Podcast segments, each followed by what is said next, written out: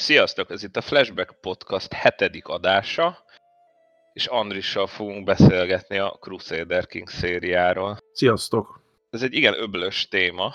A Paradox játékokon szétszórva végtelen játékóránk van, de tényleg végtelen. Mikor ismerted meg egyáltalán, Andris, te ezt az egész történetet? Mm, jó régre nyúlik vissza, én azt hiszem, hogy majdnem a kiadás dátumára, tehát ez 2012-ről beszélünk. Belegondolva majdnem 10 éve volt az ijesztő. Azért ennyire nem tűnik megfakultnak az emléke a dolognak. De például tisztán emlékszem, hogy az első játék volt számomra, amit Steam-en megvettem, és emiatt installáltam föl a Steam klienst. Mármint a, a második, a Crusader Kings A Crusader Kings 2-es része, igen. Egyébként ez a kitételed is, hogy, hogy a paradox játékok, ez ugye lehet, hogy egy kis magyarázatra szorul. Ugye maga a készítője ezeknek a játékoknak a Paradox Interaktív, aki arról híres, hogy letették a Grand Strategy Game műfaj alapjait. Hát igen, körülbelül ők szerintem, akik ezt kidolgozták. Ugye DOA-ban annyit kell tudni erről, hogy míg a stratégiai játékok, vagy real-time stratégiai játékok, azok alapvetően szűkebb értelembe vett resource managementről, egységmenedzsmentről, építkezésről szólnak, addig a Grand Strategy játékok sokkal inkább az fókuszt az a, nagy időtávra, jelen esetben a Paradoxnál pedig a történelmi timeline-ra helyezik. Tehát a Crusader Kings, ugye egy középkori Grand Strategy, az Europa Universalis, az ugye a Renaissance, és egészen a, hát talán a felvilágosodás korán átívelve a 18-19. század elejéig a Victoria, az kifejezetten a gyarmatosítás, és akkor innen már egy kicsit elrugaszkodik az idővonal a Hearts of Iron a világháború, és a Stellaris pedig a, az űr, illetve a jövő. Érdekes, hogy mondod egyébként ezt a, Grand Strategy-t, hogy mint kitételt, mert nagyon sok oldalról nagyok ezek a játékok úgy értem, hogy nem csak egy nagy időt ölelnek át, hanem nagy területeket is kontrollálunk. EU Crusader Kings esetében is azért egy majdnem egy teljes világtérképet kapunk, ahol rengeteg mozgó elem van, erről majd nyilván fogunk részletesebben beszélgetni. Nagyon nagy kiterjedésű maga a játéktér is, abból a szempontból, hogy mennyire messze lehet terjeszkedni, vagy mit lehet csinálni, és nagyon mély is, mert végtelen sok mechanika van egymásra épülve, szóval minden oldalról grand gyakorlatilag. Én nem tudom egyébként, hogy az elnevezés honnan ered, nem tudom, hogy az időszakot jelenti, vagy mit pontosan, de engem a paradox játékok azért húztak be egyébként alapvetően, mert elképesztő mély sok rétegük van, és el lehet bennük veszni rettenetesen ahogy mondod ezeket, azon gondolkoztam, hogy egyáltalán kinek lehet ajánlani ezt a játékot, mert első ránézésre ezek hard to learn, hard to master, de ez se igaz. Igen, igen, rohadt nehéz belekezdeni. Hát először, ha valaki ránéz, akkor nekem az első benyomásom, úgy emlékszem, az volt, hogy ugye maga a játék, ha, ha teljesen kizumolunk a játékba, akkor egy, egy asztalon fekvő térkép. És akkor ahogy bezumolunk, akkor látunk, nem tudom, egy-két unit úgy mozog, ott vannak a, a térképen a határok, nagyon részletesen ki vannak dolgozó, ugye a megyék, országok. Igen, de azért interfész játékok ezek nagyon-nagyon nagy részben főleg a régiek, de azért az újak is. Nagyon sok menüben bogarászás, különböző interfészeken turkálás, különböző karakterekkel beszélgetés, szintén ilyen akciók kapcsán, és akkor valamennyi ilyen térképen játszós rész van bennük, de semmi tehát ne képzeljetek mögé semmilyen totál warszerű harcokat, vagy ilyesmiket, minden kb. egy ilyen interfész elemből ered.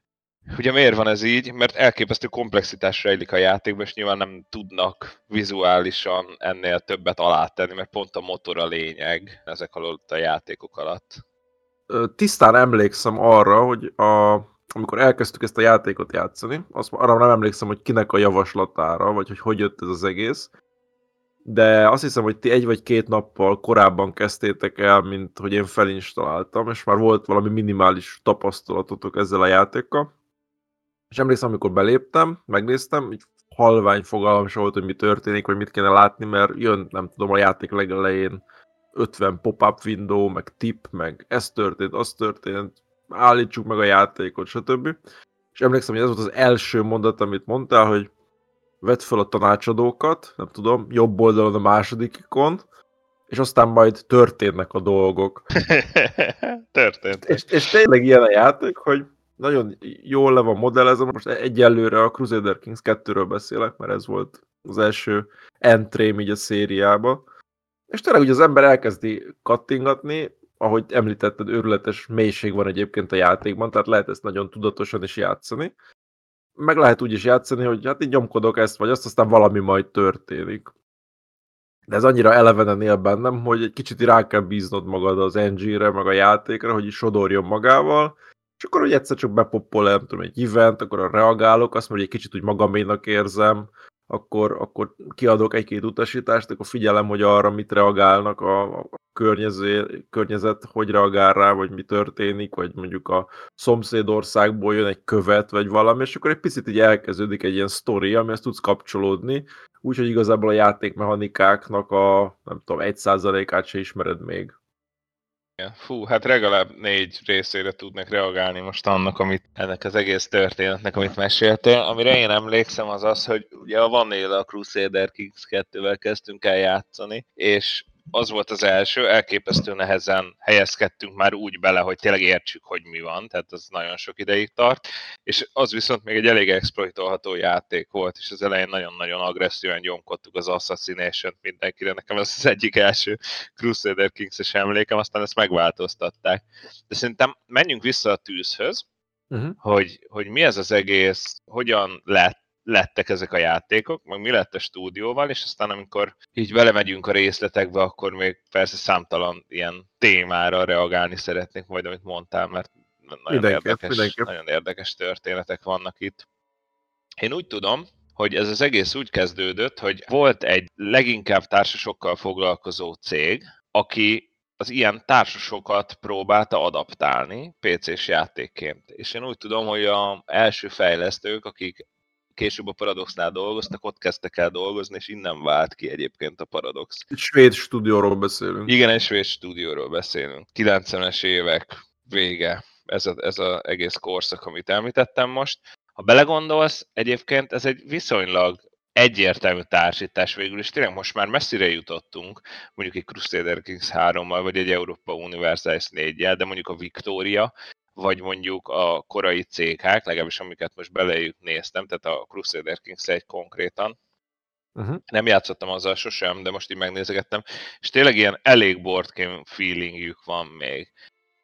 Ezek az értékeink, amik vannak az összes játék, amit ugye manának hívnak egy csomószor, ez is kicsit ilyen board game jellemző, szóval hogy így, így látszik, hogy ez a gyökere szerintem.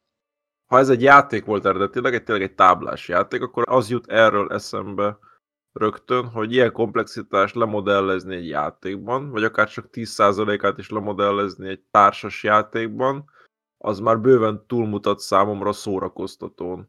És oké, okay, most van egy ilyen kis, hogy mondjam, oldalvágány, vagy mellékvágány arra, hogy a társasjátékok mennyit fejlődtek az elmúlt akár csak 10 évben, vagy 5 évben. Ugye régen nagyon sok ilyen mókolós játék volt, hogy tologatok így ilyen mércét, odébb rakok három ilyet, kiveszek két pénzt, de, de szerintem, ha, ha mondjuk egy, egy CK2-t, vagy egy EU-t, vagy bármit megpróbálnék tényleg táblán játszani, akkor szerintem meret vágnék két óra után. Igen, ez lehet, azért messzire jutott, mert amúgy megnéztem, és tényleg az volt, és nagyon viccesen nézett ki. Ilyen szuper gagyi, egy jó, jó erős 6,9 pontot tudott bezsebelni BGG-n. Az, az eredeti. Az, az, az örök IMDB szabály, hogy 7... Ezt akartam mondani. 7 ponton jó, majdnem elérte. Ponton minden jó.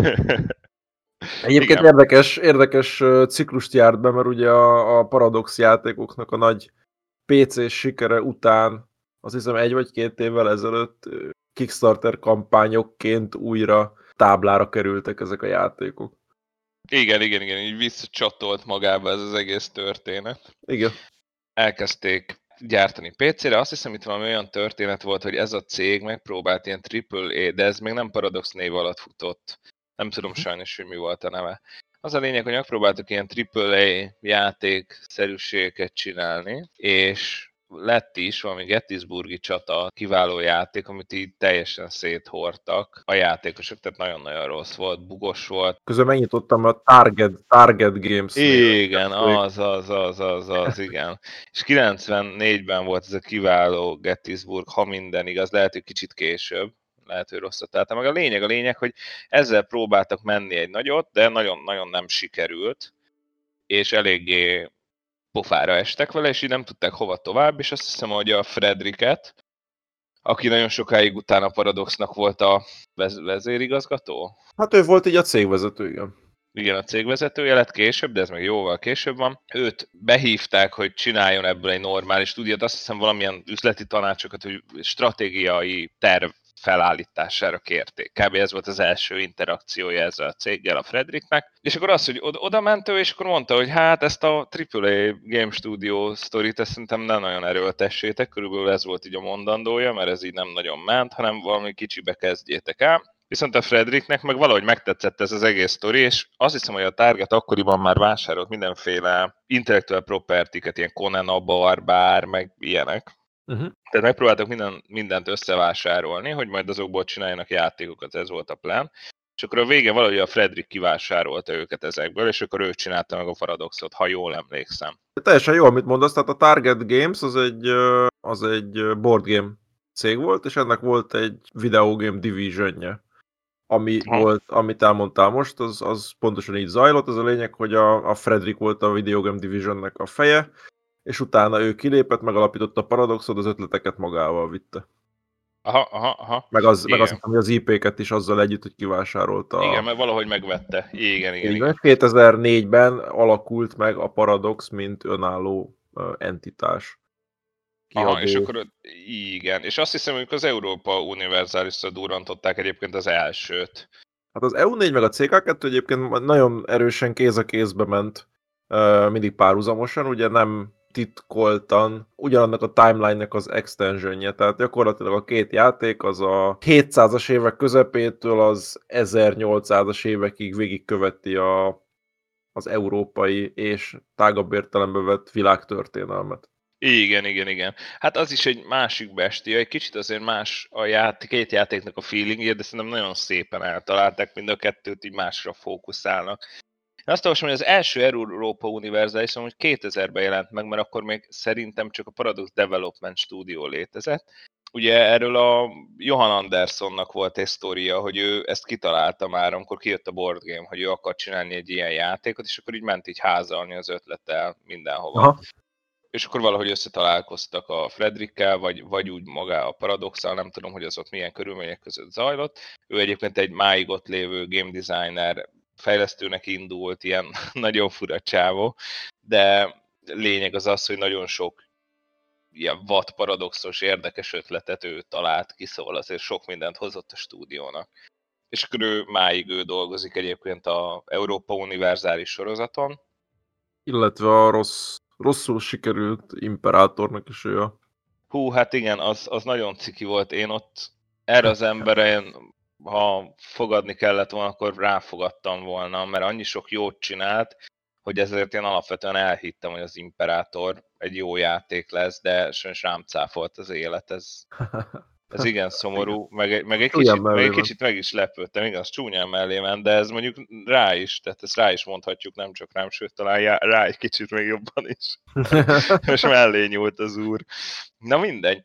Amit még meg akartam említeni, hogy a Paradox az egy elég bonyolult cégrendszer már szinte, mert ugye csináltak ők maguknak először egy ilyen online játékterjesztő oldalt. Az volt a lényeg, hogy olyasmi volt, mint a Steam, csak nem, nem volt DRM, hanem kulcsokból le lehetett tölteni a játékot, és akkor lehetett velük játszani, és nem volt egy vastag kliens, amit le kell tölteni a gépre, meg sokkal egyszerűbb volt a kezelése. És ezt még akkoriban csinálták, amikor a Steam még nem volt annyira tőzsgyökeres, mint most ezt, ez is a Fredericknek volt amúgy az ötlete. Ez olyannyira bejött, hogy ez lett később a Gamersgate, amit, ami elég híres lett egyébként. Én mondjuk én magam sose használtam, uh-huh. de egy külön cégé is vált, és most így járják a saját útjukat, gondolom a Frederick van benne egy csomó tulajdona. Úgyhogy ez egy ilyen kis, kis fejős tehén, most már valószínű kevésbé, de ott voltak elég eredeti ötleteik egyébként, és a Steam-mel próbált versenyezni, hát azt tudjuk, hogy mi lett az eredménye, de még él mindig, szóval még működik.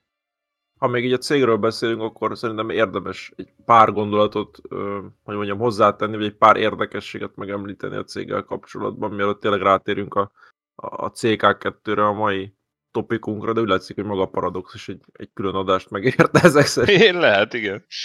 Szóval maga a Paradox nagyon sok irányba szerte ágazott egy idő után, tehát nekik volt alapvetően a ez, az, ez a Grand Strategy portfóliójuk, ami egy elég erős portfólió, azt kell mondjam, hogy szerintem így a, ha a Civilization sorozatot is ide vesszük, akkor talán amellett így a létező legnagyobb témában, kialakításra minőségben nagyon azonosítható a paradoxal ez a vonal. Igen, igen. És emellett elkezdtek, elkezdtek bővülni szerepjátékok fele, illetve a management kategóriában még a, a City Skylines a saját kiadói hatáskörük alá vonták, ami pedig mai napra, sőt, igazság szerint már évek óta uh, nagyságrendeket ráver a SimCity-re.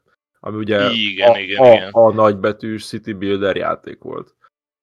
Hát és most teljesen elvették a koronát tőlük, Abszolút, és erről meg abszolút. annyit kell tudni, hogy tökbe volt fosva a Paradox. Ezt egy külső game stúdió csinálta. Ez egy finn, finn stúdió, azt hiszem. És tökre be volt fosva a Paradox egyébként attól, hogy ők itt versenyezni akarnak a SimCity-vel. Aztán kijött a SimCity, és megkapta azt a hétet, amit megkapott, és utána mondták, hogy jó van gyerekek, ez izé zöld lámpa csináljátok, adunk rá zsozsót, és akkor utána be is igazolódott, és egy tök jó kis játék lett. Szintén a listánkon van egyébként a, a jövőre nézve, mert Kettőnek nagy kedvence. És még egy, még egy ilyen, uh, ilyen branche volt a Paradoxnak, amikor megvett az Obsidian Entertainmentet, aki viszont szerepjátékokkal foglalkozik. Egész pontosan a, a régi Baldur's Gate, Planescape Torment, uh, izometrikus RPG-knek a gyakorlatilag a legacy-át próbált továbbvinni, nekik volt a Pillars of Eternity, a Tyranny, úgyhogy annak ellenére, hogy egy nagyon-nagyon határozott és a Paradoxhoz kapcsolható játékstílus volt az, ami őket fémjelezte, a mai napra már eléggé kibrencseltek. Jó, hát az is igaz, hogy ugye két, meg kell különböztetnünk itt két paradoxot, egyrészt a fejlesztő stúdiót, másrészt meg a kiadót. Igazad És a kiadó, a kiadó a szuper, szuper jó bele, hát az utóbbi időkben szuper jó belepikkelt érdekes játékokba, amiket elmondtunk most. A fejlesztő csapat az viszont tényleg nagyon grand strategy-ben van. Abszolút tehát, igazad van. Csak az én fejemben ez valahogy így egybefor. Igen, igen, igen. Hát nagyon közel is állnak egymáshoz. Szerintem fejleszteni ilyet tudnak, a kiadásban segíteni meg többfélét tudnak. Jó, egy fun fact, a Tencent a tulajdonosa egyébként a Paradox Interaktívnak, megvette őket. Hoppá, Ezt eddig én nem is tudtam. tudtam. De igen, ez új. Új történet, ott vannak mindenhol a kínaiak. Ide is megérkeztek, Svédországba. Nem tudtam, de ez érdekes, mert a Tencent bevásárolta magát egyébként a, a Grinding Gear Games-be is, aki meg a Pass of Exile-t ki. igen, igen, igen. A- Szóval szépen, szépen könnyékig benne vannak. Na, és most, hogy itt Akkor már a most háttér- beszélhetünk a talán, igen. játékról. És akkor sziasztok, ma a Crusader Kings-ről fogunk beszélni. Em, 2004-ben kijött a CK1, tehát Crusader Kings 1, az még inkább volt tényleg egy ilyen táblásjáték adaptáció, feelingű dolog, kicsit nehezebben volt játszható, butácskább volt, és persze jóval csúnyább volt, mint a, a, akár a kettő vagy a három. Én nem játszottam vele, néztem róla pár videót, nem biztos, hogy tudnék vele már játszani, bár mondjuk a Victoria is magát meghazudtolóan fám volt, annak ellenére, hogy az se túl szép játék. Hát igazság szerint az, hogy a, ahogy végignézzünk mondjuk a történelem idővonalán, a Crusader Kings 2 egy karakterorientált játék, az EU4 egy ország vagy régióorientált játék, a Victoria pedig egy gazdaságorientált játék, és, és nagyon-nagyon más, mint a három. Igen, hát maga a CK ugye azért tér el nagyban a többi játéktól, mert itt egy családot, egy dinasztiát menedzselünk, és azon belül konkrét karaktereket. Tehát itt a célunk nem csak egy ilyen országra terjed ki, hanem lemegyünk egészen a karakterekig.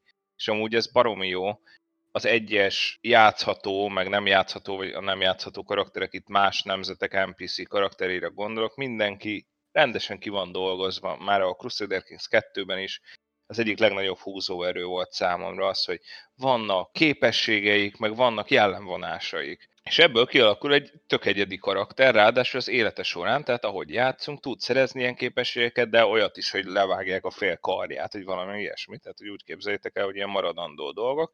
És nagyon egyediek maradnak, sőt, örökíteni is tudnak képességeket. Ugye a Crusader Kingsnek az egyik jellemzője az az, hogy léteznek olyan jellemvonások, vagy olyan vonások a karakterben, amiket tovább tud örökíteni, nem tudom, szép, vagy törpe, vagy homoszexuális ilyenek. Vagy Génius.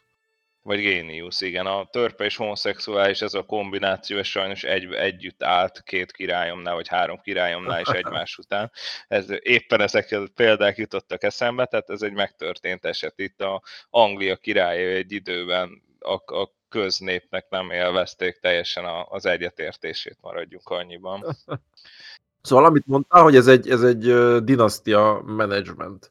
És nekem nagyon sokáig ugye önkéntelenül az jön, hogy egy stratégiai játékban ugye területet kell szerezni, erőforrásokat kell szerezni, terjeszkedni kell, és az igazából a helyes gameplay, ha lehet ezt így mondani.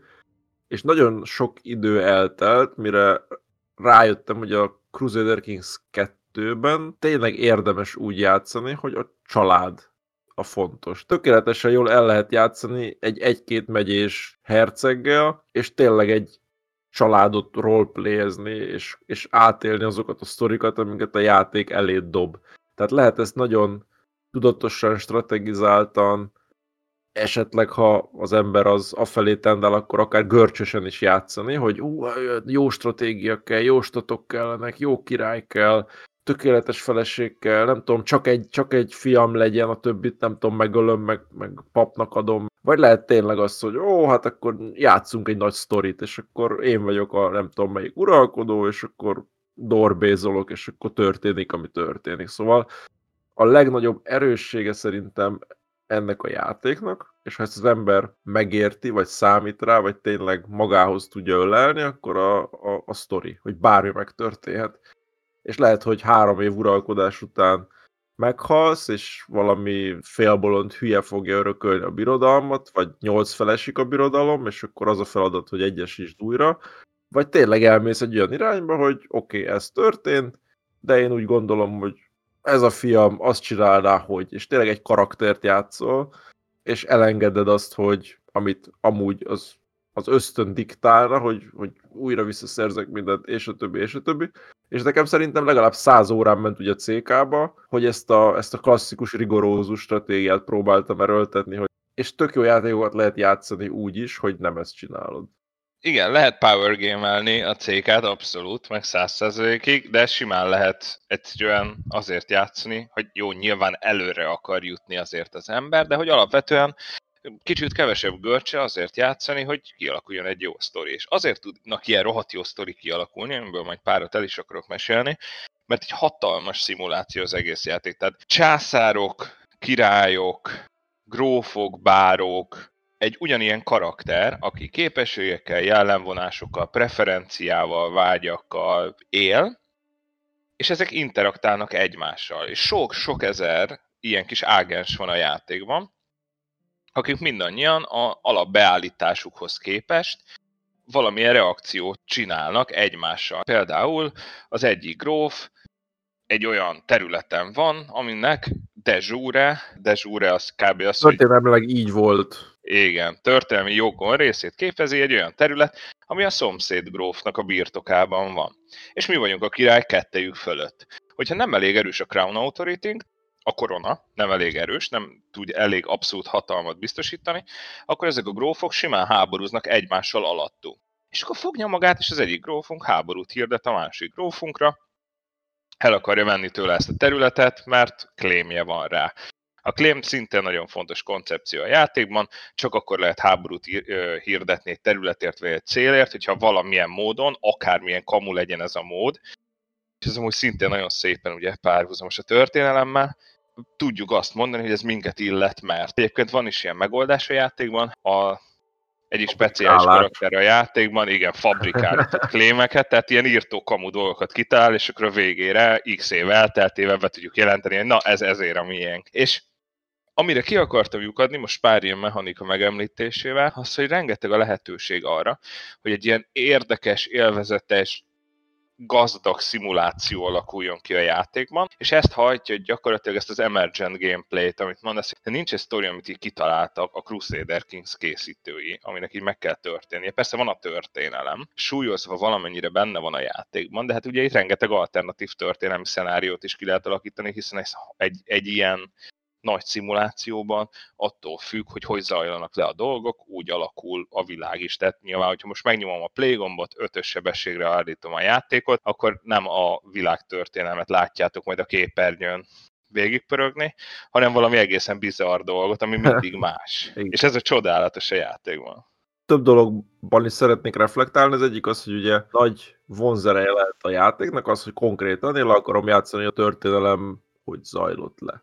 És azt mondom, hogy kiválasztok egy, nem tudom, egy híres neves uralkodót, Hódító Vilmos, Genghis Khan, stb. És, és ezekkel tényleg megcsinálom azt, ahogy történt. Vagy lehet azt játszani, hogy azt mondom, hogy én vagyok a neve nincs x koronaherceg egy eldugott bajor tartományban, és akkor kitűzöm magamnak célnak, hogy én leszek először a választófejedelem, aztán megalapítom a német-római császárságot, aztán kikiáltom Németországot, tehát hogy ezerféle módon szétágazhat a dolog, és figyelembe kell venni azt, hogy itt a, az idővonal az, az ezer, azt hiszem, hogy 1060 körül kezdődik az alap, a vanilla. Igen, 1060. És ezt, ezt a kiegészítők kitolták egészen a 700-as évek közepéig. Tehát ott a, tényleg a a pusztaság, meg a törzsek szintjére vissza kell menni, és azt hiszem 1450 a vége valahogy kezdődik a, igen, igen, a, igen. A, igen. az Európa Universalis. Tehát itt 700 évről beszélünk, ami alapvetően az embernek beláthatatlan időtáv az elején. Tehát itt, hát itt birodalmak, lehet... birodalmak semmisülnek meg ennyi idő Ott alatt. Sem, tehát nem, nem is az, hogy karakterek életútjába kell gondolkodni, hanem karakterek tucatjainak az életútjába, és így megint egy teljesen más vetületet kap az, hogy a dinasztia, hogy fennmarad a vér. Tehát, hogyha, hogyha nagyon kis párhuzamot akarok hozni, akkor, akkor a trónok harcát kell felhoznom, ahol tényleg a sorozatot lehet úgy nézni, hogy hú, high fantasy, meg sárkányok, meg nem tudom, de lehet úgy nézni, hogy konkrétan a, a vér, hogy marad igen, fönt, a, a házak, hogy uralkodnak, marakodnak, torzsalkodnak, hogy tűnnek el, mint mondjuk a Starkok, hogy lesz belőlük teljesen más mellékvágányra futott sztori ellen, mint ahogy mondjuk elkezdték a tündöklésüket, és ez egyébként annyira jól játszható a CK-ban. Azért érdekes, mert ugye vannak nagy játékosok, Bizánc mondjuk, és nem, nem, nem fog mindig ugyanúgy viselkedni, mondjuk Bizánc sem, mert ugye más a szimuláció, máshogy történnek a dolgok, és egyszerűen ezért más lesz a sorsa az egyes birodalmaknak, és más interakciókra kényszerülünk mi is. És kb. egy ilyen kifogyhatatlan bőségszerű ez az egész, amikor az előbb mondtam ezt az emergent gameplay dolgot, ugye, én nagyon szeretem azt a típusú játékot, ahol nem az, hogy a készítők kitálnak egy konkrét történetet, amit utána elmesélnek nekem, mint egy filmet, amiben néha tudok játszani, hanem összedrótoznak egy marha nagy motort, és nekem csak így be kell rúgnom, és utána egy, gyakorlatilag egy történetgyár. És nagyon emlékezetes történetek vannak. Több olyan játékunk is van, Crusader Kings-be, de egyébként a Victoria játékunkra is emlékszem, EU4-es játékokra is emlékszem, Hoira is emlékszem, tehát az összes ilyen paradox játékra. Egyik cimborámmal például Angliába játszottunk, és ott volt az, amikor megpróbáltam megkarparintani az angol királyi trónt, de párszor hátba lett szúrva szerencsétlen, és hosszú, hosszú ideig elesett a, a koronától, de már csak egy lépésre volt tőle, és helyette én szereztem volna meg, de sajnos a parasztok, a dühös parasztok, egy paraszt lázadás során leszúrták a hadvezéremet, aki a királyom is volt sajnos, egy ilyen amatőr malőrt követtem el itt meg a CK pályafutásom elején, és aki meghalt, és akkor a már említett törpe fia lett, aki felnőve homoszexuális lett, akit nem nagyon szeretnek akkoriban ugye az emberek, ezért egy ilyen gyűlölt uralkodója lett. Valahogy összehozott egy utódot, aki szintúgy ugyanez, ugyanez a leosztás, ugye tovább örökítette a törpét, ugyanúgy meleg lett, ugyanúgy gyűlölték, mint az állat. Mind a ketten megpróbáltuk behúzni az angol trónt, és mind a kettőnk ilyen bagatel okok miatt így elestünk tőle. És ilyenből ezer ilyen sztori van, szóval rengeteg. És ez csodálatos szerintem, hogy az embernek, de ez mondjuk 8 éve történt, vagy 10, szóval rohadt rég. Ez, ez egyébként egy gyöngyszem, amit mondasz, hogy a, általában azok a legjobb sztorik, amik kijönnek a CK-ból, amikre úgy nem készül fel az ember, hanem egyszerűen csak hagyja magát sodortatni a, a gameplay-jel, és utána tényleg 6-8 év után is emlékszik, hogy ott volt ez a király, aki azt csinálta, hogy, és nem, nem feltétlenül az lesz, aki kikiáltja a birodalmat, vagy, a, vagy aki császárra emelnek, persze ezek is nagy pillanatok, de de ezek a kicsit ilyen faramúci hülye sztorik, amikből, amikből lehet, hogy nem is volt semmilyen úgymond gain, vagy, vagy nagy eredmény, hanem egyszerűen csak egy, tényleg egy jó sztori. Ja, mint amikor pizzán múlik az egész évet római császárság. Például. Erre majd kitérünk. egy, pár, egy pár technikai dolgot hagyj említsek meg, mert nagyon um, hosszú, hosszú életutat járt be a Crusader Kings 2, mire megjelent a harmadik része tavaly szeptemberben. De 12-ben kezdték el kiadni az első kiegészítőjét, és de erre hat érik egy pár mondatba. A Paradox honosította meg azt a modellt, hogy kicsi kiegészítőket adnak ki pénzért, nagyon gyakran. Ugye ez a downloadable content, vagy paid DLC, közel az ő találmányuk, ugye ez a mikrotranszakciós... Igen, igen, igen. Hát a Gamersgate-tel együtt egyébként, Gamersgate-tel együtt találták ki ezt, és lehet, hogy a... más is csinálta, de ők nagyon-nagyon korán csinálták. És minden játékukhoz. Igen. Ez, ez az a tipikus paradox approach, amit ugye manapság szerintem nagyon sokszor meg is hivatkoznak úgy, hogy mint a paradox, vagy ne csináljátok azt, mint a paradox, és egyébként a Total War is átvette ezt. Én nem bánom egyáltalán, de Szerintem nagyon sok jó. embernek, aki későn érkezik a játékból, és nem követi release óta, annak az entry point az már brutálisan drága. Mert általában ezek 10-15 eurós downloadable contentről beszélünk, és mondjuk csak a Crusader Kings 2-höz megjelent, hát szerintem 15 ilyen nagy kiegészítő. Körülbelül meg, meg 40 kicsi amik általában nem content, hanem ilyen flavor pack kozmetikek, zenék, Zene. igen, igen. ilyenek. Tehát abból végtelen van, és akkor van legalább 15 kis kieg, de azok a kis kiegek, azok komoly mechanikákat hoznak be a játékba. Tehát a paradoxról azt kell tudni, nagyon fontos, hogy általában, amikor kijön a játékuk, az közepes egy ilyen skeleton, amire is felhúzzák így a nagyobb, a nagyobb hogy mondjam, ecsetvonásokat és utána végtelenségig finomítják DLC-kkel, és a végére tényleg egy ilyen mestermű lesz. Tehát a Crusader 2-ben, kont, ami content benne van, amit így 9 évig, 8 évig belenyomtak, ami az valami egészen elképesztő. Tehát így kb. minden van benne, és még mindig lehetne több. Tehát így a végtelenség lehet játszani ezt a játékot. Nekem szimpatikus, tehát ilyet upfront nem tudnak kiadni ilyen játékot senki, Most ami mennyi content kész. van, igen. Igen. Hát itt ugye a határt azt szabja, hogy ezek általában tehát maga a Crusader Kingsnek a, most nézem Wikin, a fejlesztési ideje, az első DLC az 12 júniusában jött ki, az utolsó az 2018 novemberében, tehát majd, hogy nem egy hat és fél éves életciklusról beszélünk a játékban.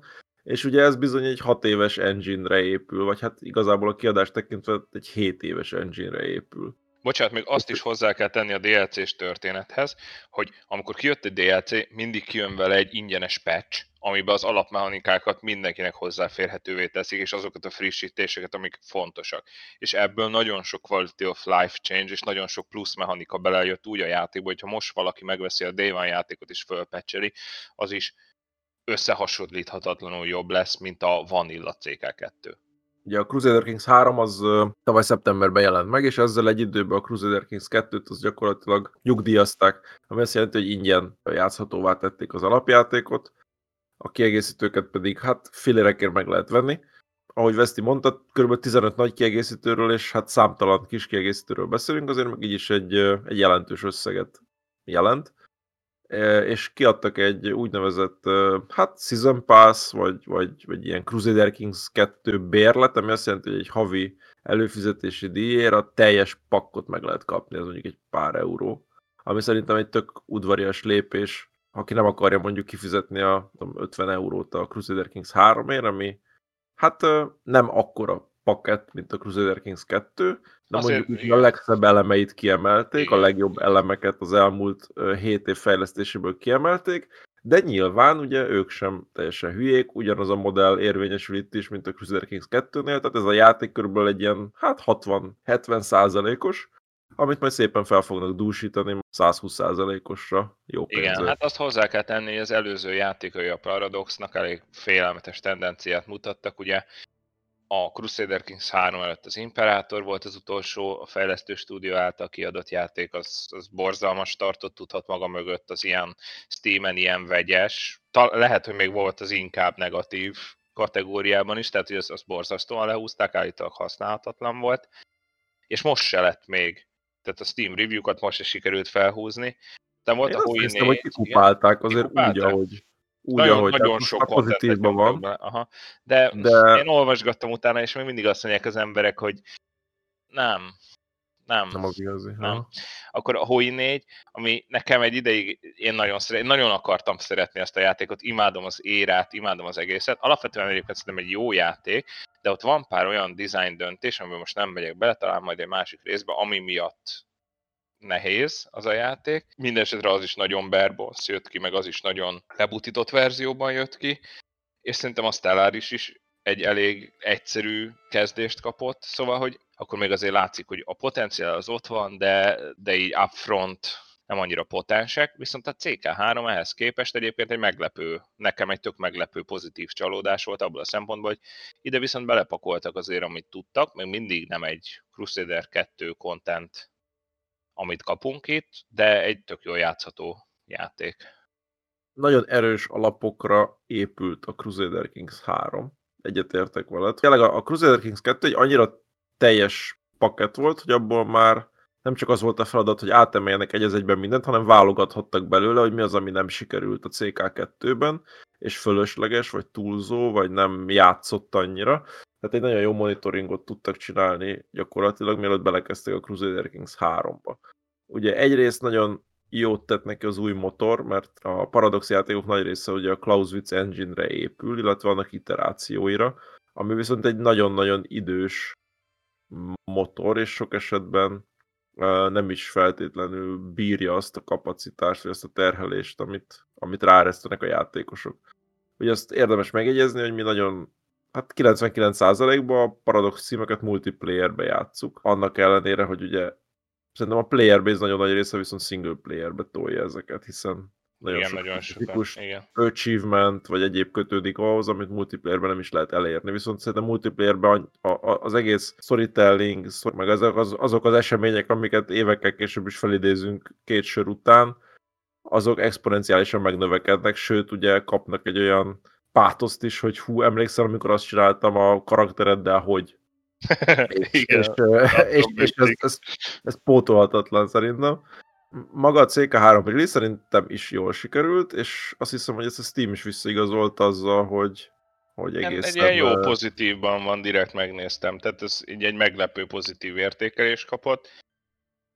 És én a user feedbackekből is azt látom, hogy azt mondják, hogy tök jó, de itt egy kicsit valahogy a DLC filozófián változtattak, mert hát ez kijött, mikor jött ki? Októberben? Szeptember 1-én, igen. Kijött szeptember 1-én a játék, és nem sok mindent láttunk, még egy ruler designert kaptunk, ami Aha. azt tudja, hogy nagyon szépen be lehet állítani a kezdő uralkodónkat. A legújabb játékban egyébként én, én úgy is hoztam létre a karimat, és, mhm. és tényleg tök király cucc. Viszont más az így nem volt, hanem most majd jön valami tök pici patch, amiben télen lehet harcolni, aztán hello. És ezen kívül meg nem sok mindent tudunk. Szerintem ez egyébként rezonál azzal, amitől a játékosok nagyon féltek. Ugye a Crusader Kings 2 egy óriási csomag volt, tényleg mindennel tele, amit így el lehet képzelni a középkori stratégiában, vagy történelem lemodellezésében. És ugye az volt mindenkinek a félelme, hogy a Crusader Kings 3-at kiadják egy olyan állapotban, mint mondjuk a Crusader Kings 2 vanillát, és szépen másodszor is megfejik a népet. Tehát emlékszem, hogy amikor bejelentették a Crusader Kings 3-at, Hát akkor Úgy voltam vele, nagyon. Igen. hogy mi, igen. miért venném én ezt meg, amikor gyakorlatilag piaci áron egy ilyen 250-300 eurónyi értékű kiegészítőt megvettem a Crusader Kings 2-höz, és bármikor akarok játszani, egy gombnyomásra van a teljes csomag.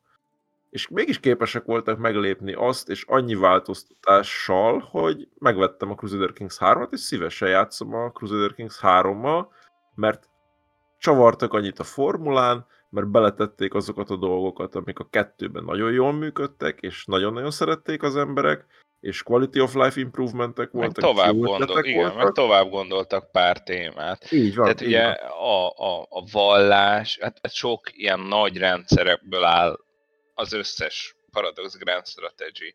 A Crusader Kingsben nagyon fontos ilyen dinasztia management. Azt például, azt például jó erősen tovább vitték ebben a játékban.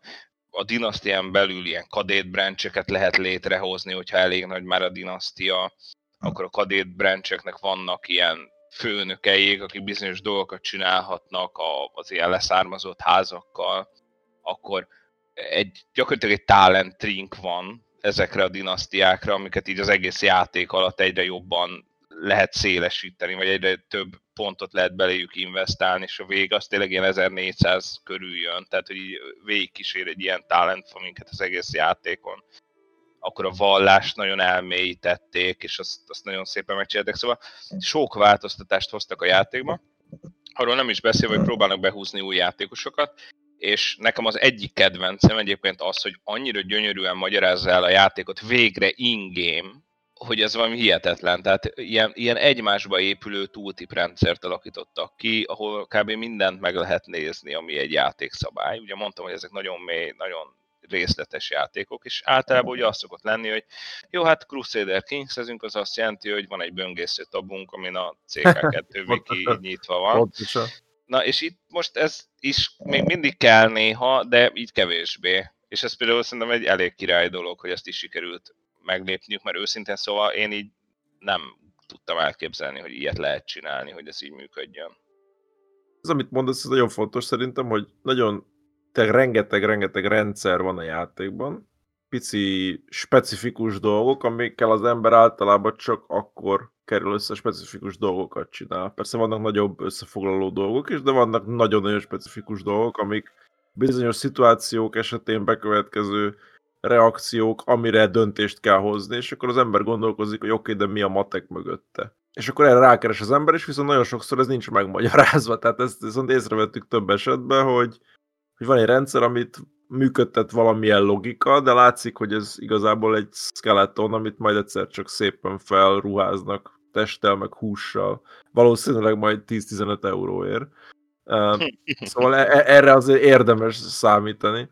E, ettől függetlenül még mindig azt gondolom, hogy, hogy a Crusader Kings 3 egy nagyon-nagyon jól sikerült release, ahhoz képest, hogy, hogy tényleg az emberek úgy álltak hozzá, hogy minek ide új játék, tehát ott a kész csomag.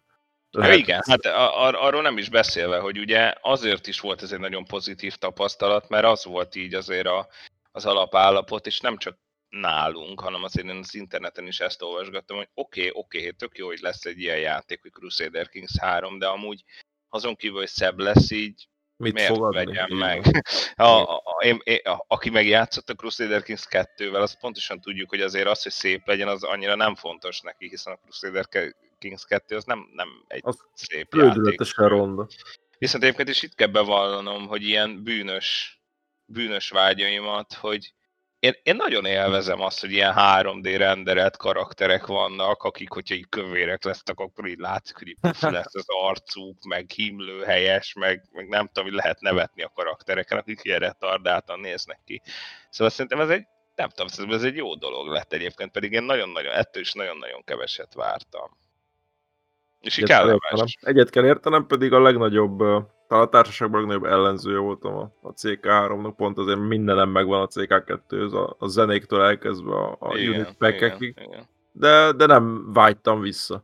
Sőt, azt meg gondolom, a, meg hogy... a multi, igen, igen, meg a multi szerintem egy kellemes. Valahogy multiról azért meg kell említenünk, hogy a, a, a Paradox netcode az, az tíz év, tíz év alatt sikerült megoldani azt, hogy egy egy játékban ne legyen desync, meg disconnect, szóval ez... ez I- including Crusader Kings 3, sajnos. Tehát, hogy ha elkezdtek sokan játszani a Crusader Kings 3-mal, mi nekünk szerintem, amikor a legtöbben voltunk in-game, az 7 player volt, és hát azért úgy estünk ki rendszeresen.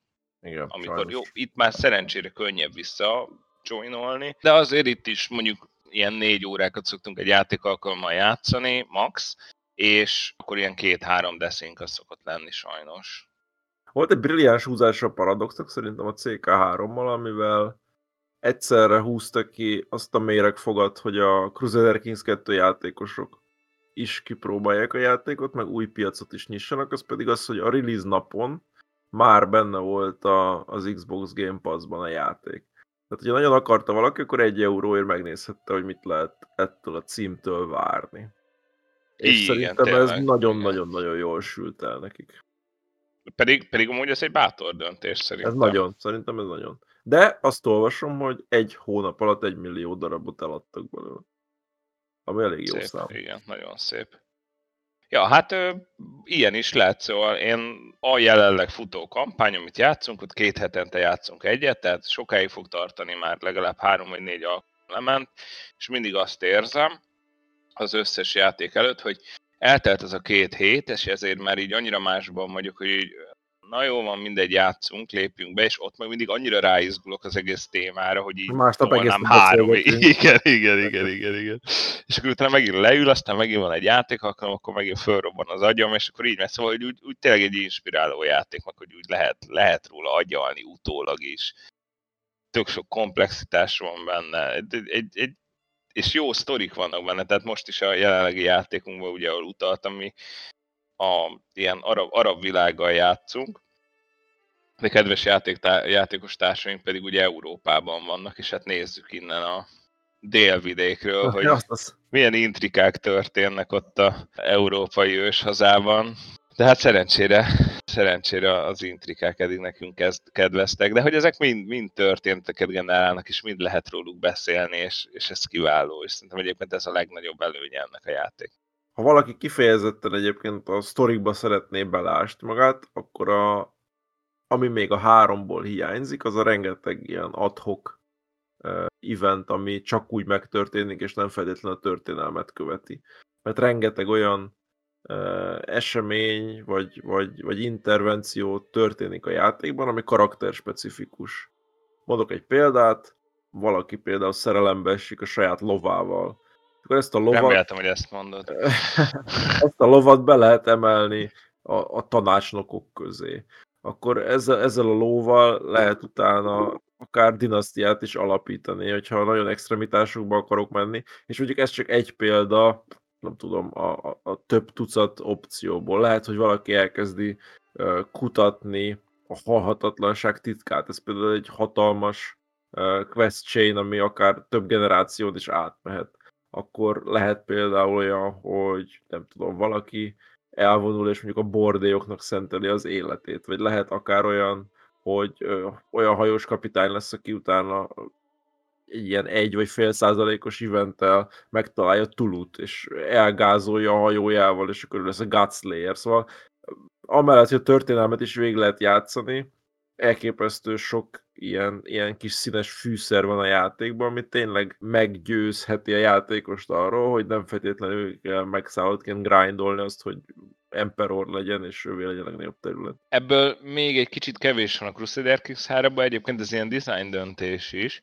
Események poppolnak föl ablakokban gyakorlatilag a játékban, ahol el lehet dönteni, mit szeretnénk csinálni, és ez a direct storytelling része kb.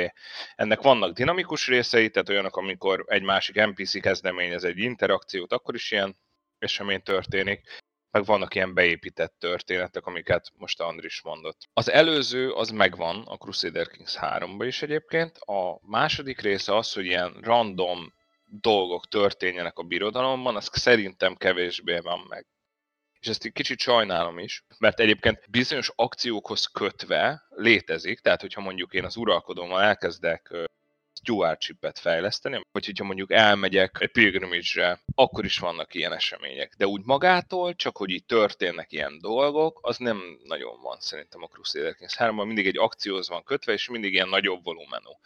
A Crusader Kings 2 be viszont tele van ilyen eseményekkel az egész játék, de valami végtelen szám ilyen kis sztori van. Azt mondták, hogy ők azt akarták, hogy a pici sztorikat, amik nem fontosak, azokat inkább hanyagolják, mert nagyon sok indokolatlan információ jött a játékba, és inkább nagyobb sztorikat csinálnak kevesebbet, ami mindegyik számít, hogyha feljön. A hús ott van a csontokon, és a zsír, amivel ki kell tölteni ezt a testet, hogy apránként fog jönni.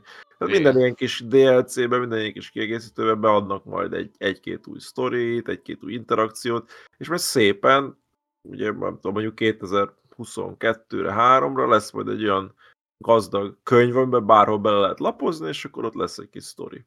És ebben, ebben továbbra is nagyon jó a paradox, csak tisztába kell lennie a vásárlónak azzal, hogy amikor megveszi az alap terméket, az egy, egy fél, fél produktum mondjuk. Egyébként a CK3 esetében ez egy kicsivel több. Tehát aki nem játszott soha a CK2-vel, megveszi a CK3-at, az garantálom, hogy kiválóan fog szórakozni, de ha megvenni a CK3-at két év múlva, akkor háromszor olyan jól szórakozna. Igen, de mondjuk ez szerencsére nem kizárásos alapú, mert hogyha valaki megveszi most a CK3-at, akkor kiválóan fog szórakozni, és amikor kijönnek a DLC-k, akkor is. Ez így van. Érdemes egyébként, tehát ez tipikusan olyan játék, amihez vissza-vissza jár az ember, igen, főleg, igen. főleg multiban. Ha esetleg nincs lehetőségetek multiba játszani ezt a játékot, akkor talán a CK3 a legjobb választás az egész Paradox portfólióból a tekintetében, hogy, hogy mennyire érzi sajátjának a gameplayt az ember, hiszen ö, nagyon karakterfókuszú a CK3, míg mondjuk a többi játék sokkal inkább talán személytelen. Úgyhogy mindenképpen egy jó választás. Egyébként elég borsos a játék, tehát itt már elrugaszkodtak a 40 eurós alapvetéstől. Szerintem 50ért indult ez, tehát egy tízes nyomtak rá. Egy tízes, aha, rá, rá fejtek egy tízest. Igen. Ettől függetlenül én azt gondolom, hogy nagyon nem megy mellé az ember, főleg ha, és ezt még mai napig is talán benne hagyják a Game Pass-ban. Tehát, hogyha tényleg csak egy kíváncsiság hajt titeket, de nem akartok komitálni, akkor szerintem filérekért meg lehet nézni, hogy mit tud ez a játék. Game Pass-ban nem lesznek DLC-k, szerintem egyébként ez a szuper védelmi tervük. Aha. Ami még nagyon érdekes, és ami egyébként még nekem a hármas, hármas verzióban egy picit hiányzik. Crusader Kings 2-be bele lehetett önteni 300-400 játékórát arra, hogy a különböző ilyen elmebeteg achievementeket lehozzuk. Uh-huh. Jóval kevesebb van a CK3-ban sajnos. Minden kiegészítőbe hoznak be újat amúgy. A CK2-ben is ez volt. Hát jó, akkor az kiváló lesz. Csak kicsit úgy, nem tudom, olyan vérszegényen indult. Én úgy éreztem. Van szerintem egy Holy Roman Empire visszaállítás, ami ilyen nagyobb, meg van még pár ilyen, ilyen nagyobb volumenű, mert ezek ilyen küldetések gyakorlatilag, tehát sikerült a CK2-ben az achievementekből néhányat ilyen speciális küldetésé tenniük, de ilyen teljesen nevetségesek vannak. Hát a CK2-ben minden van. Végez Igen. kétszerre 20 embert például. Azt akarom mondani, hogy végjátszásokat lehet építeni egyébként Abszolút. achievementekre abban ez a játékban. És itt kevésbé érzem ezt, valószínű, hogy javulni fog, de egy kicsit fájó, mert például ugye nekem a legújabb játékom, ott, ott az a nagy mondás, és ráadásul van is egy ilyen starting szenárió, amivel ezt meg lehet csinálni, tehát gondoltak rá a készítők, hogy Afrikában, délen valahol, még él egy nemzet, elvileg a 600-as évek végén, aki a a régi egyiptomi isteneket tiszteli, és amúgy meg lehet csinálni a játékban azt, hogy szépen végig a Nílus folytán északra végterjedünk, és, és mindenhova visszük tovább a vallást, aztán megreformáljuk, és kb. egy modern vallásként vissza lehet hozni ezt. És több végjátszást is látom, láttam arra, hogy amúgy ezt így hogy érdemes megcsinálni, én persze teljesen máshogy csináltam a végén, most ez részletkérdés, a, amire ki akarok lyukadni az az, hogy ez ilyen achievement candidate gyakorlatilag. Simán lehetne rácsinálni egy achievementet, és most egy példát mondtam, és akkor még 630 ilyen feeling van a játékban, amire rá lehet építeni egy végjátszást, és úgy jó lesne a végén az embernek, hogyha csak úgy durranna valami, tudod a végén. Nem, nem durran. Azt gondolom, hogy nagyon precíz matek van e mögött, és ez nekem akkor derült ki, amikor Hát most, hogy visszaszámoltam, 2017-ben voltunk itt, tehát négy évvel ezelőtt. A Paradox megrendezte a, a BlizzCon mintájára, vagy attól függetlenül, de lényegében egy közönség találkozót szervezett a rajongóinak, és volt szerencsénk négyen kilátogatni, mint nagy fanjai a, a témának, a műfajnak és a kiadónak, és ott derült ki számomra a Hearts of Iron panelen, ahol pont arról beszéltek, hogy mi legyen a következő DLC, és ezt egy patika mérlegen kimért kimutatásra vezették vissza, hogy melyik játékos melyik országgal játszik a legtöbbet. Igen, igen, ez szerintem igaz. pontosan ez mutatja az achievementek listáját is. Valószínűleg rajtad kívül 20 ember játszik még az istenekkel.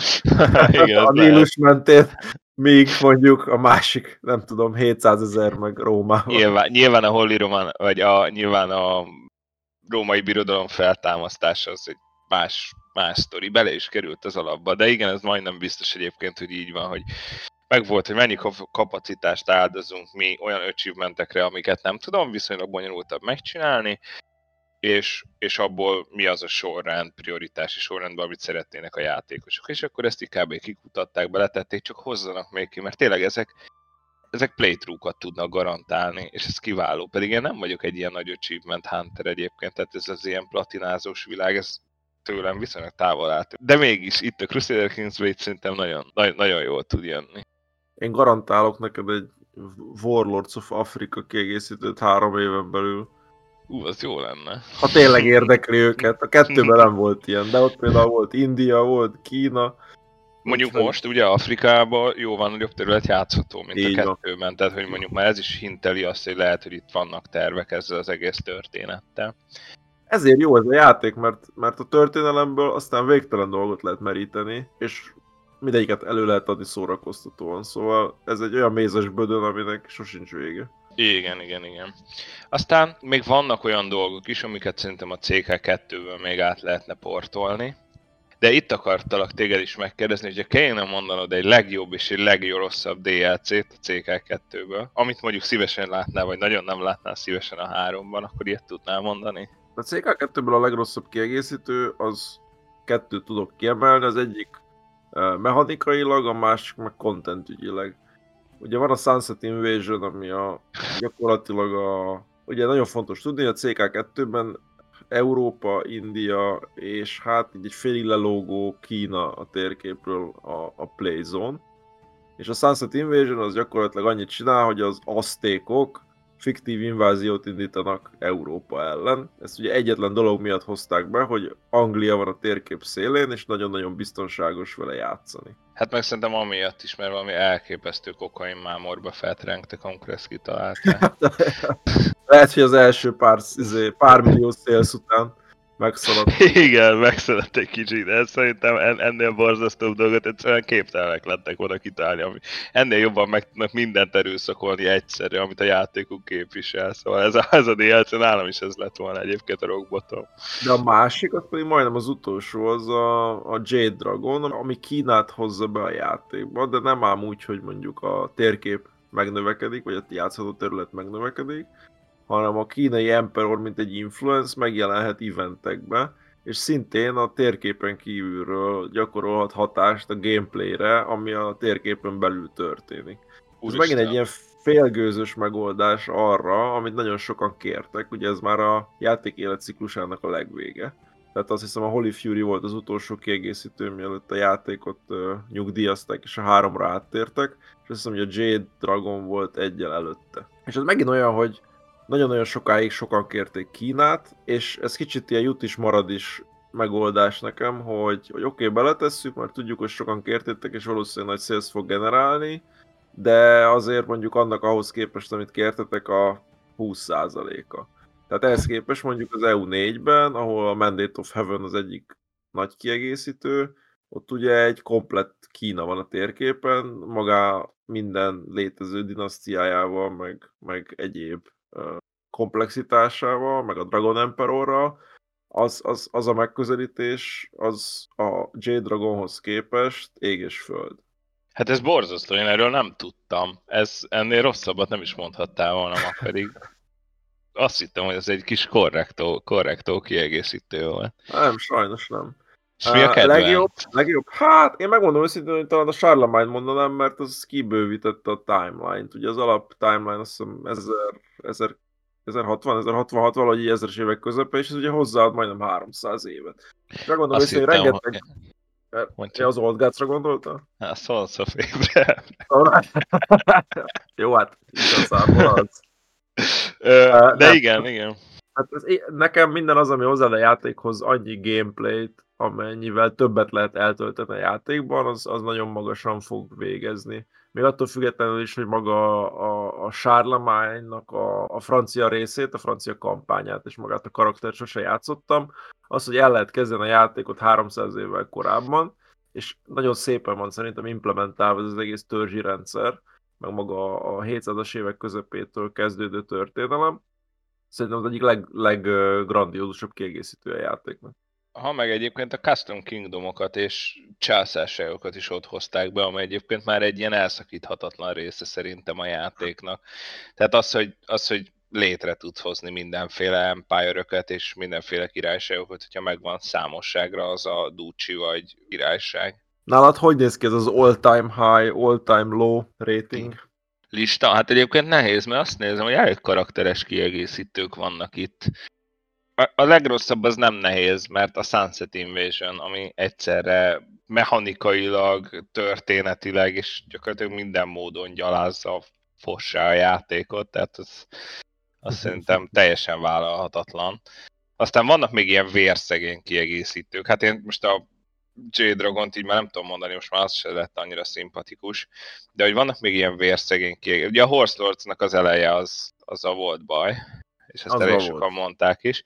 Meg vannak még ilyen kicsit vérszegényebbek, de alapvetően szerintem, hogyha valamit meg kell mondani, akkor egyértelműen Sunset Invasion, mert az annyira gáz volt, hogy én nem is tudom, tényleg, és azt hiszem egyébként, hogy valami olyasmi volt ott, hogy van egy ilyen fejlesztő barátunk, aki kitalálta ezt a koncepciót, és saját szabad idejébe dolgozott rajta, és annyira megtetszett nekünk, hogy a végén kiadtuk, azt hiszem ez tartozik a Sunset Invasionhez.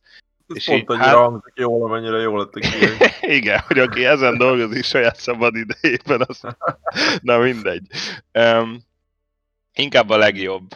Uh, nekem egyébként így a vége felé, hát igen, a vége felé van a Ripesdew, ami nekem ilyen hatalmas oh. etalon, aminek egy részét áthozták a CK3-ba, egy jó részét.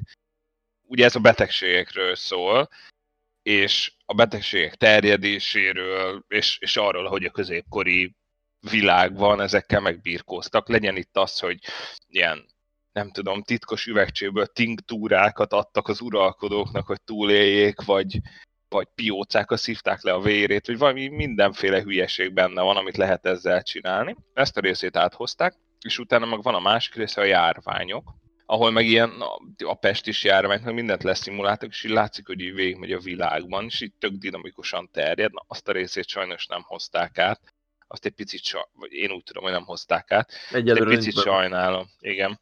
De Ez az egyik. Nagyon jó kieg, valóban. A, a másik, ami egyébként én azt hittem, hogy nekem ez így nem, nem érdekel annyira, de így utólag most, hogy hiányzik a CK3-ban, most rájöttem, hogy rohadtul hiányzik, ez a Monks and Mystics-nek a tárgyrendszere.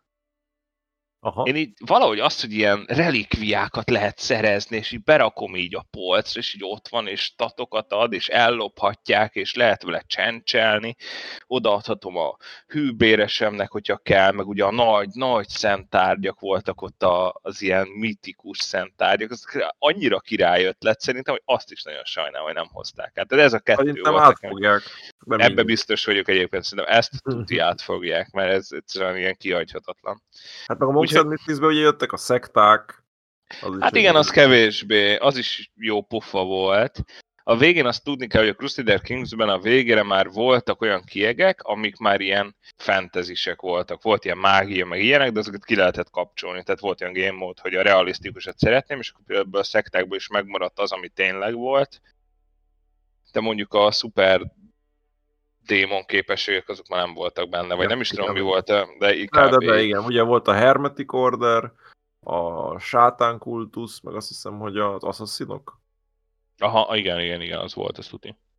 De egy, meg kell említeni a, az Old Gods DLC-t, ami sokak szerint a top. Ugye ez hozta be a pogányvallásokat, illetve az egész északi, az északi régióknak a nagy playmakere volt, ami odáig csak azt hiszem annyi volt, hogy, hogy nem, nem keresztény. Azért nehéz ezekről egyébként kontextusában beszélni, mert alapvetően a CK egy olyan játék, amit mondjuk, nem tudom, két évente vettünk elő, és akkor játszottunk vele egy jót, és sokszor DLC nélkül is. Tehát amikor még nem tímen játszottunk, vagy fiatalok voltunk, és bohók, akkor bizony a tört enkóros, vagy bitumenes verzió került elő, és ez csak később ért be odáig, hogy valóban DLC-ket vettünk.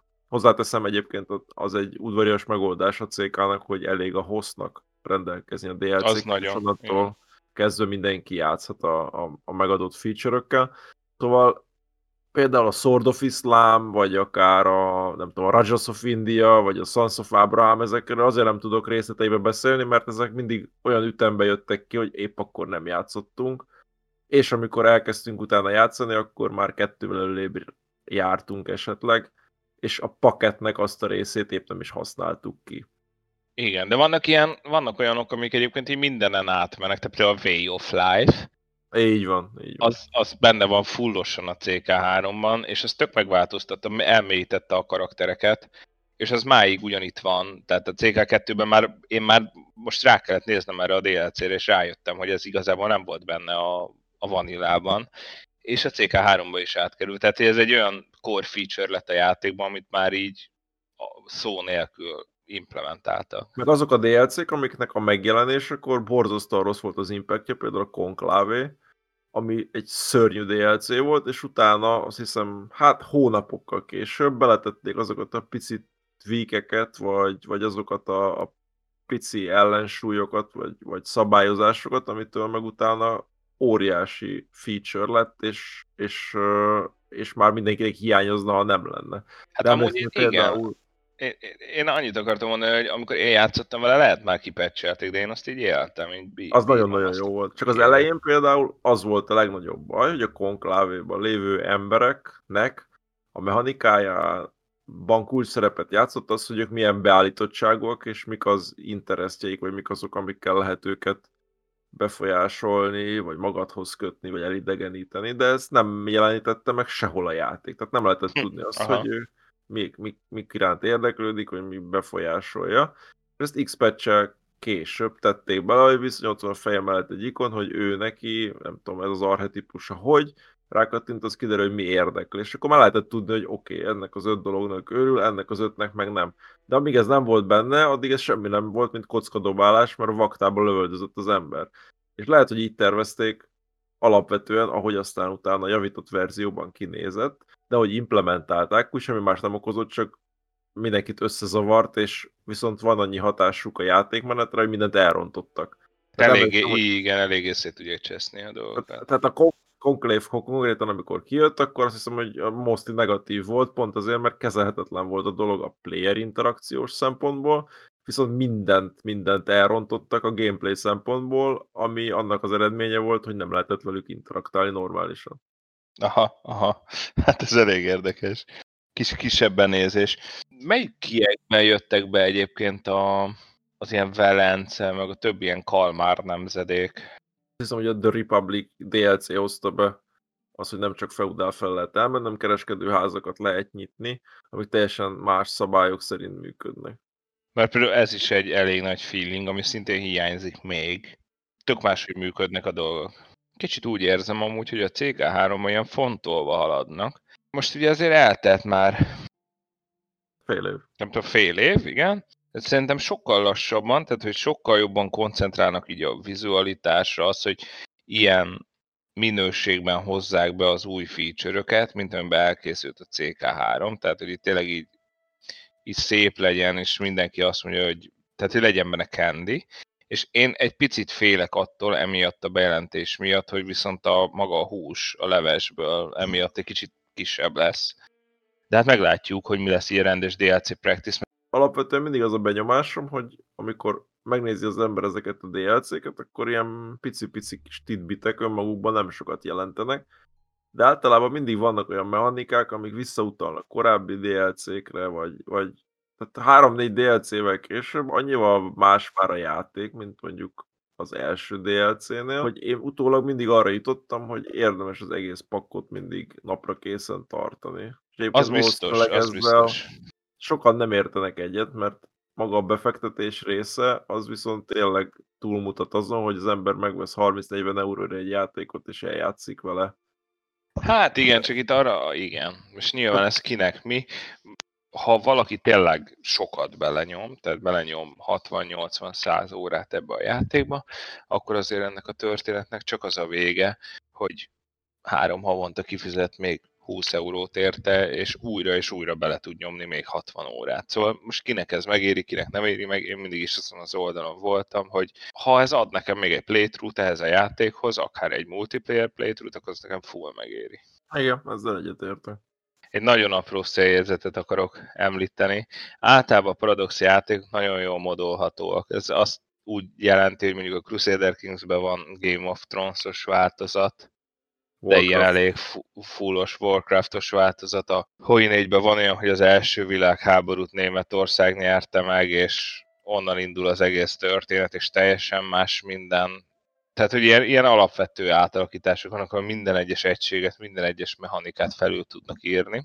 Hadd fűzek hozzá, hogy a scale-ben is nagyon sok az eltérés. Tehát lehet egy egyszerű betűtípus változtatástól kezdve egy unit modell változtatáson át egy, egy szinte teljes átírása az egész engine-nek. Tehát nagyon, tényleg nagyon szabad kezet adnak a forráskódhoz a készítő. Igen, hát ebből még egy kis személyes tapasztalatom is volt. Én azt láttam benne, hogy majd, hogy nem így az alapkoncepcióját meg lehet változtatni a játéknak. Vannak azért limitációi, tehát, hogy néhány dolgot azért csak sajnos nagyon trükkösen lehet megcsinálni, de azt hiszem egyébként, hogy pont a CK3-ban még erre is rátettek egy lapáttal, és, és még rugalmasabb, meg még dinamikusabb lett a modolhatóság ami nagyon jó dolog, mert én mondjuk nem szeretem annyira a modokat. Uh-huh. Egészen egyszerűen azért, mert nem annyira polisdok, nem annyira szépen kimunkáltak, mint a, az alapjátékok általában. Viszont nagyon sokan meg szeretik. És például áll, állítólag a Hearts of Iron-t azt a modok tartják életben, és végtelen ember játszik a modokkal, Modokkal. és ezért él a Hearts of Iron nagyon-nagyon aktívan még. Megmondom őszintén, hogy nekem már nincs meg az a időbeni kapacitásom, hogy az alapjáték ott megunjam, és modokra kényszerüljek. Hát úgy, igen, igen, igen, igen. Hát tudod, a, a modnak is van olyan szintje, hogy német izé, katonai indulók. A izé alatt, a HOI 4 German, German playthrough alatt, egy kis színesítésnek például olyan van. Például az első mod volt, amit leszettem. Igen, meg a, meg a színes, színes gyártósorok. Na mindegy. Úgyhogy ilyen van a Paradox játékokban, és egyébként a Steam Workshopban megtaláljátok őket, lehet őket brózolni, és tök jó ötletek is vannak. Mondom, akinek ehhez kedve van, az nézze meg mindenképpen, mert nem hiába több százezer ember tolja őket, szóval valószínűleg jó. Hát megpróbáltuk csokorba foglalni azt a szerteágazó kis csomagot, ami ami tényleg a Crusader Kings, meg a Paradox, úgyhogy lehet, hogy ez egy kicsit ilyen csapongóbb adás lett. Igazából maga a Grand Strategy, meg maga a Paradox portfólió annyira szerteágazó, de mégis annyira összefüggő, hogy nehéz csak egy játékot kiemelni belőle, és arról beszélni, anélkül, hogy a többiben ne kapnánk bele-bele. Úgyhogy ha más nem, legalább azt remélem, hogy sikerült kedvet csinálni. Legalább annyi erejéig, hogy valaki utána nézzen ezeknek a játékoknak, ha még ki nem is próbálja de, de mindenképp azt kell mondjam, hogy számomra, vagy számunkra az elmúlt 15 év egyik highlightja volt ez a műfaj és ez a játék. Igen, hát nehéz igazságot tenni a paradoxon, mert elmondtuk gyengeit, elmondtuk erősségeit is, az biztos, hogy így ilyen tök szerves része volt sok-sok évig az életünknek, meg sok-sok ilyen boros vitát szült, hogy abban a kampányban, amikor azt csináltad, tehát hogy ezek, ezek mind rohadt jó élmények szerintem, így a múltból, és már csak ezért is megérte az egész. Crusader Kings nekem nagyon speciális helyen van a szívembe, tehát nekem talán mondhatom azt, hogy a, a legkedvencebb ilyen paradox szériám, de a többit is nagyon imádom, szóval szerintem érdemes ezeket megnézni. Itt tök egyedi egyébként szerintem az egész játékpiacon, ez a paradoxféle Grand Strategy ötlet. Agyon vannak DLC-zve a régi játékaik, az újak majd lesznek, végtelen content van benne, tehát ez, hogyha most nyitjátok ki az egész Paradox ajtót, életetekben az, az ezer óra content mondjuk szerintem. Győzzétek idővel. Azt hiszem egyébként, hogy ez egy kifejezetten idősebb korosztálynak szóló játék, de hát cáfoljon meg, aki esetleg nem így gondolja, mert a mai igényeknek, vagy a mai étvágynak nem biztos, hogy ez a fajta játék felel meg. Tehát ha belegondolok, hogy az emberek tényleg gyors impulzus, gyors feedbacket és, és konyhakész terméket várnak, akkor nem ezeket a játékokat fogja játszani. Ez biztos, tényleg egy... a tempójuk. A tempó is, meg a, tényleg az onboarding, tehát még mindig azt gondolom, hogy bármennyire is felhasználóbarát a CK3, vagy bármennyire is szájbarágós a saját wikije, vagy tényleg felhasználóbarátabb a kezelőfelülete, itt még mindig bőven-bőven olyan mélység van, ami, ami, amit nagyon sok ember nem fog megugrani. Hát igen, meg elő kell csalni sok, sok hosszú vagy a játékidő alatt a Igen. finomságait a játéknak. Meg kell égni néhányszor mágián, meg el kell veszteni a birodalmat ahhoz, hogy kiderüljenek itt a finomságok.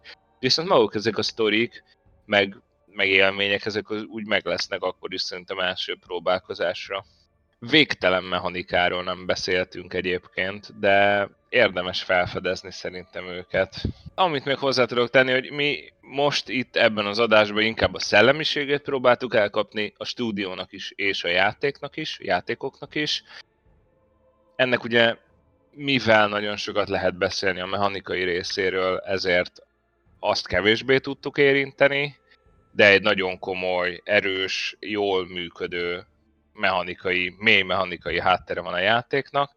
Ezt így a tutoriálokból és az ilyen rendes YouTube-os tutoriál videókból is egyébként ki lehet szűrni. Úgyhogy ha valakit esetleg érdekel a játék, vagy most megtetszett neki kipróbálna, akkor egyébként végtelen kontentet fog találni ahhoz, hogy hogy indulhatna el, hogyha így elsőre nem sikerülne. Mivel nagy ez az egész paradox téma, még szerintem az se kizárt, hogy egyszer csak a jövőben még, még egy ilyen szétbontottabb és ilyen élére vasaltabb történetet is kaphattok majd, ha, ha nem a Crusader Kings-re, akkor valamelyik másik Paradox szériáról. A következő cím, viszont amivel készülünk nektek, az egy, ez egy régi új cím lesz.